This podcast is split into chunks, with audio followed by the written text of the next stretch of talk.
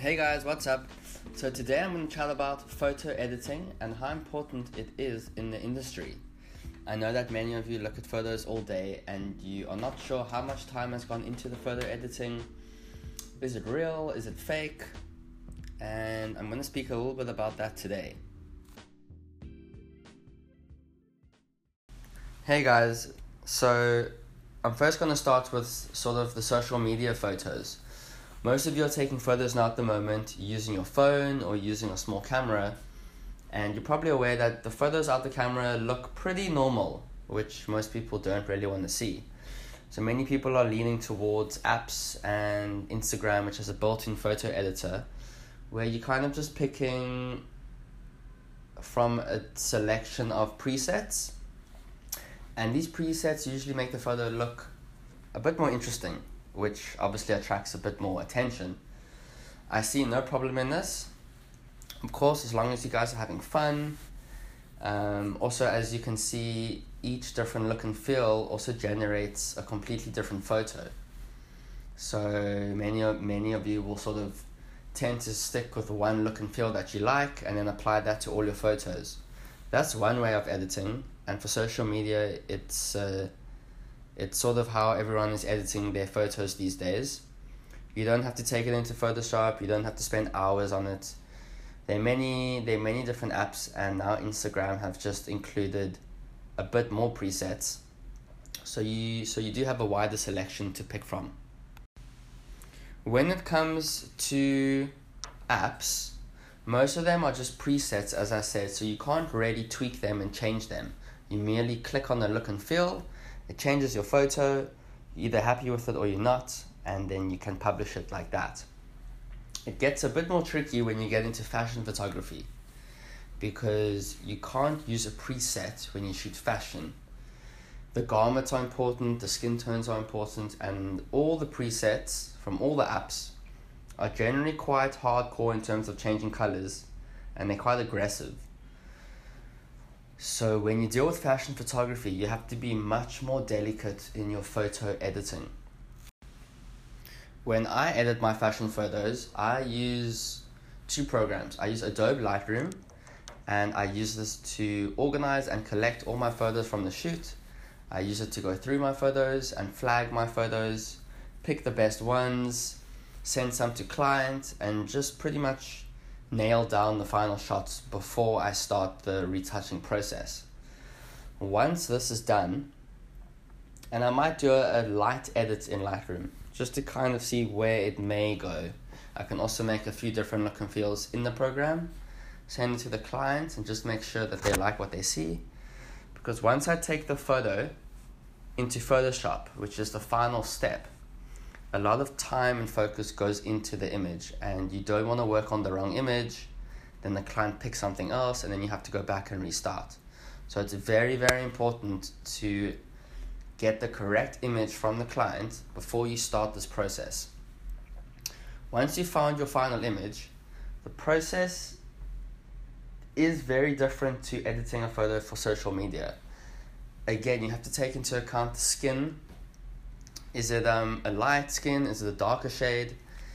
What are the clothes? What are the colors?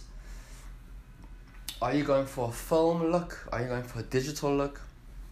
All of these things you have to think about before you edit.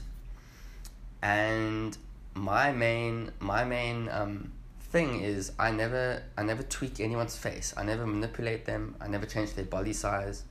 I'm not that photographer however the model is on the day she got picked for the job and obviously the client is happy so there will be no body altering in my photos. I might take out a few a few blemishes here and there but generally the makeup artist will will make sure that the skin is perfect. So i just focus on maybe straightening the image a bit maybe cropping in cropping out and then color color for me is very important. It's very important to be consistent in your colors, in your theme, in your tones.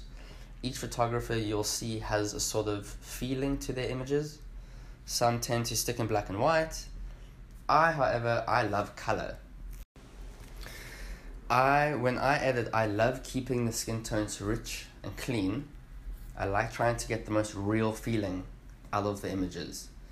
I always try balance it with a whiteboard and um, I make sure that the highlights are always pretty close to white as possible. You'll see when you when you editing sometimes the skin tone tries to move towards yellow or red, but try bring it back to white. I will on my YouTube channel I will be making a tutorial where I will show you how to do this. But for now, if you do have Photoshop, you can use the selective color tool and pretty much adjust the whites and the whites will try get you closest to white, of course, without damaging the midtones or the shadows. You just want to focus on the highlights. And obviously, when you also shoot, you can use one of those color checkered boards, and those boards will also help you maintain the skin tones correctly. So, as I said, the last phase is Photoshop, and I spent quite some time in Photoshop, not more than 15 20 minutes a photo.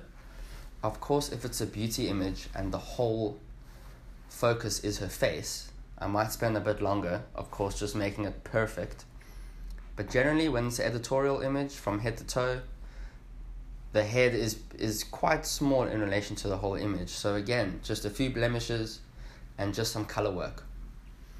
For me, that is my workflow, and that is how much time I put into color in my work.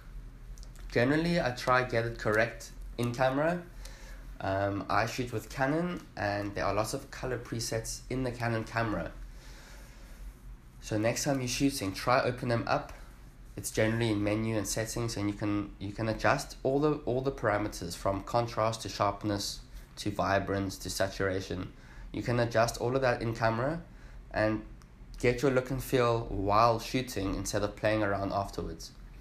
It also helps to have a strong vision in your head so that so that when you get to the computer you kind of know what you're doing. You're not just clicking buttons and seeing what looks good. So that's that's also another thing. And i think the more you shoot the more the better idea you'll get as to how you want your images to look afterwards. Sometimes on a client shoot they will have a reference image which they will show you this helps a lot as you can clearly see what sort of colors they want this you can then use afterwards to put side by side your image and to try and match it up as close as possible. Again, this, this, this will be more in terms of the skin tones and the shadows. Again, it's more client based, and if they have a reference, always ask for a reference image. This will help you just to get the closest feeling and look that they want. The main goal when you shoot for clients is to keep them happy. So Usually they will give you a reference. If they don't, you can always ask, and that will always help you to achieve the best color. I hope this helps you guys, and stay tuned for more posts.